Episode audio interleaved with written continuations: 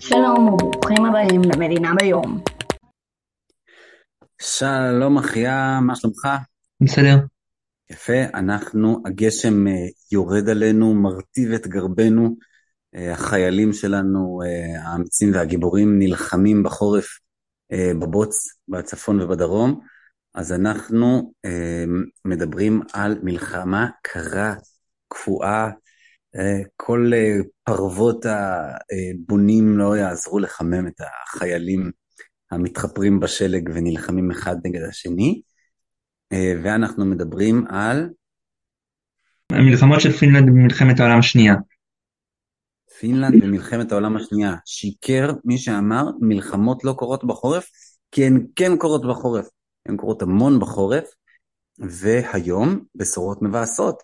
הפינים, הסקנדינבים החמודים האלה, החבר'ה הסימפטיים והבלתי מזיקים האלה, נלחמו לצד הנאצים. די בטעות.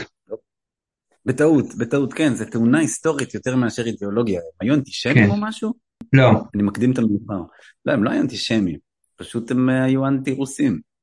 כן. אבל בואו נתחיל מההתחלה. איפה נקודת ההתחלה שלנו היום? לפני מלחמת העולם הראשונה פינלנד הייתה חלק מרוסיה. כן. ובמלחמת האזרחים הרוסית, שאחרי המהפכה הרוסית היא בעצם קיבלה עצמאות. כן, כי בעצם אה, הרוסים, מה, הם ויתרו עליה במסגרת הסכם ברסט-ליטובסק? או שזה היה פשוט תהליך אה, התפוררות רגיל כזה? הם ויתרו על פינלנד, אבל הם בעצם כבשו אזורים מסוימים בפינ... מפינלנד, אה, והפכו אותו לחלק מברית המועצות. אימפריאליסטים שכמוהם. לא משנה.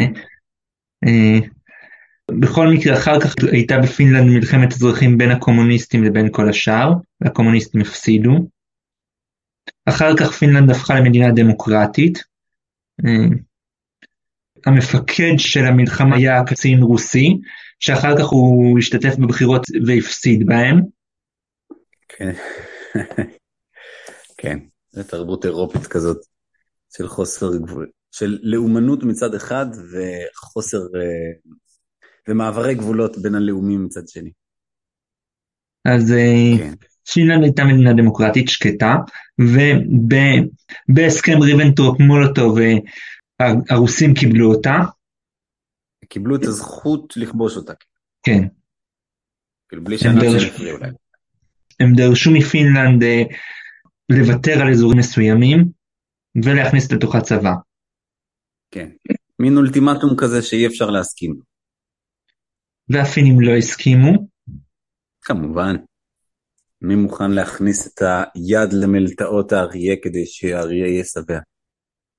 ולכן בחורף של, אה, של 1939-1940 הרוסים אה, פלשו לפינלנד. כן, במה שמכונה מלחמת החורף. דרך אגב, הם קוראים לזה מלחמת החורף? לא נראה לי הגיוני, כי הכל שם זה חורף. הרוסים לא התאמצו במיוחד לכבוש את פינלנד, כי היא מדינה, היא בעצם מדינה די קטנה שקל לכבוש.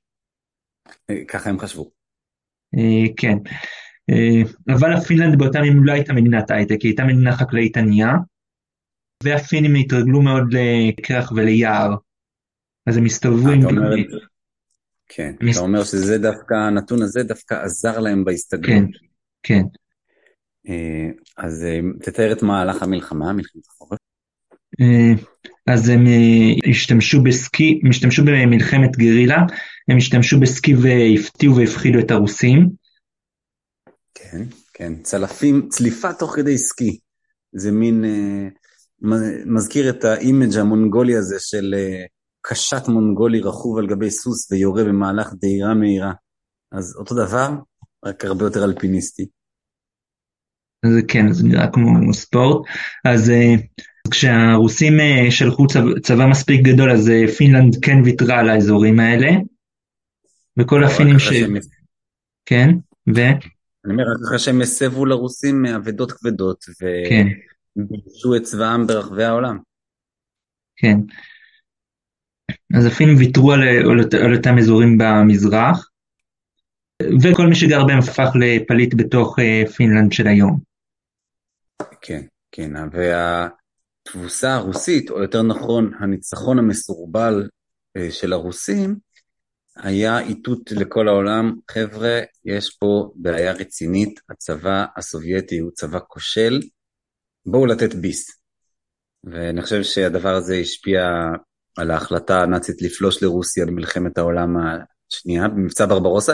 זה היה קורה בכל מקרה, אבל אני חושב שזה נתן פה דחיפה, וגם אפשר להגיד שהתפוסה הרוסית אה, נבעה בחלקה, או יותר מדויק להגיד הניצחון המסורבל הרוסי, נבע בחלקו מהתיאורים של סטלין, נכון? שהוא פשוט חיסל אחוזים נכבדים מהקצונה שלו, כן. אז היה להם הרבה יותר קשה לנצח. כן. אז uh, במבצע ברברות, אז כשהגרמנים פלשו לרוסיה, uh, פינלנד פשוט uh, ניצלה את ההזדמנות כדי uh, לכבוש את, uh, כדי לכבוש את האזורים האלה בחזרה, את אותם uh, אזורים uh, בחזרה. כן, כן. ובמובן הזה הם נלחמה לצד הנאצים, הם היו מעורבים בפשעי מלחמה? לא. אוקיי. אז הם חמודים כאלה. מדינות הציר, אבל בקטע מתוק. בקטע ידידותי, בקטע של אה, כדורי שלג, ואיש שלג עם גזר במקומה. בקטע של אויבים משותפים. אה, כן, כן. אמ, טוב, והם אה, נענשו על תמיכתם בנאצים בסוף המלחמה? בסופו של דבר לא. כן. הם כבשו את, האזור, את האזורים שהם הפסידו במלחמת החורף ואחר כך הם כבשו את האזורים שהם הפסידו במלחמת העולם הראשונה.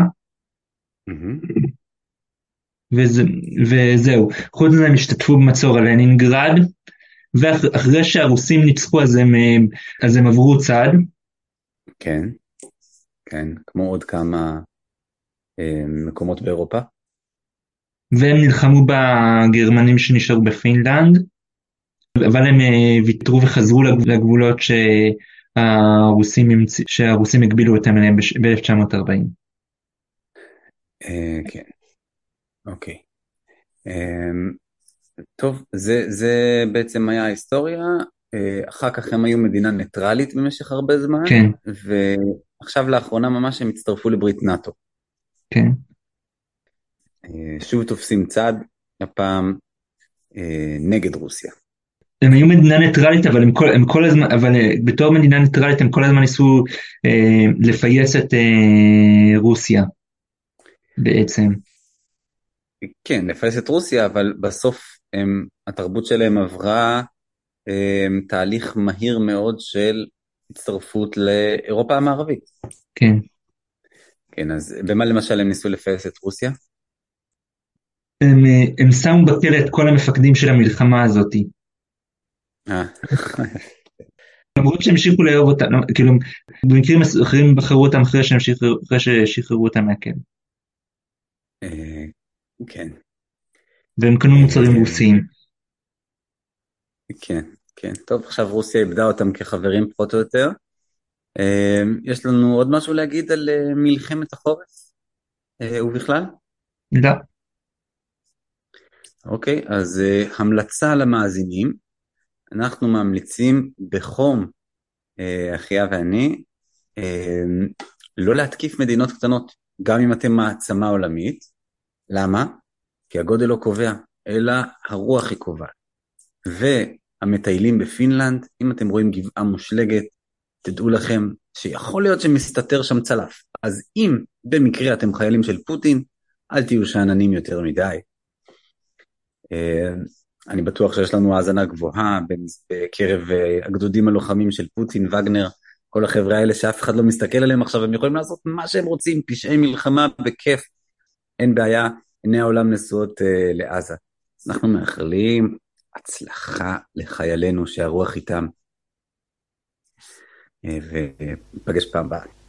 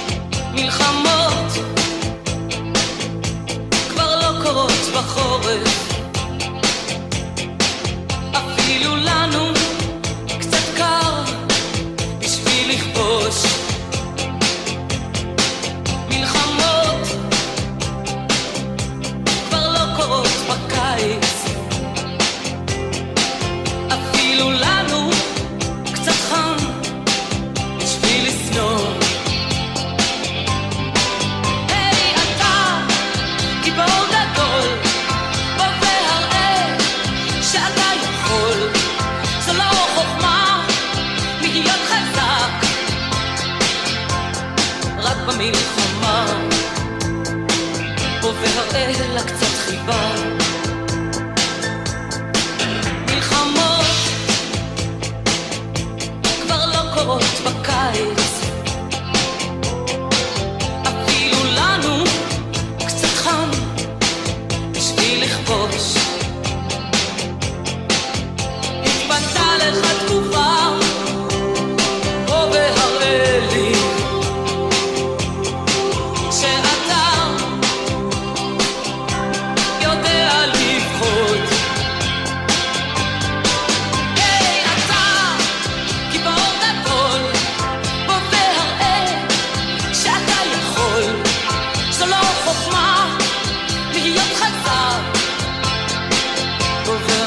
שמצאתי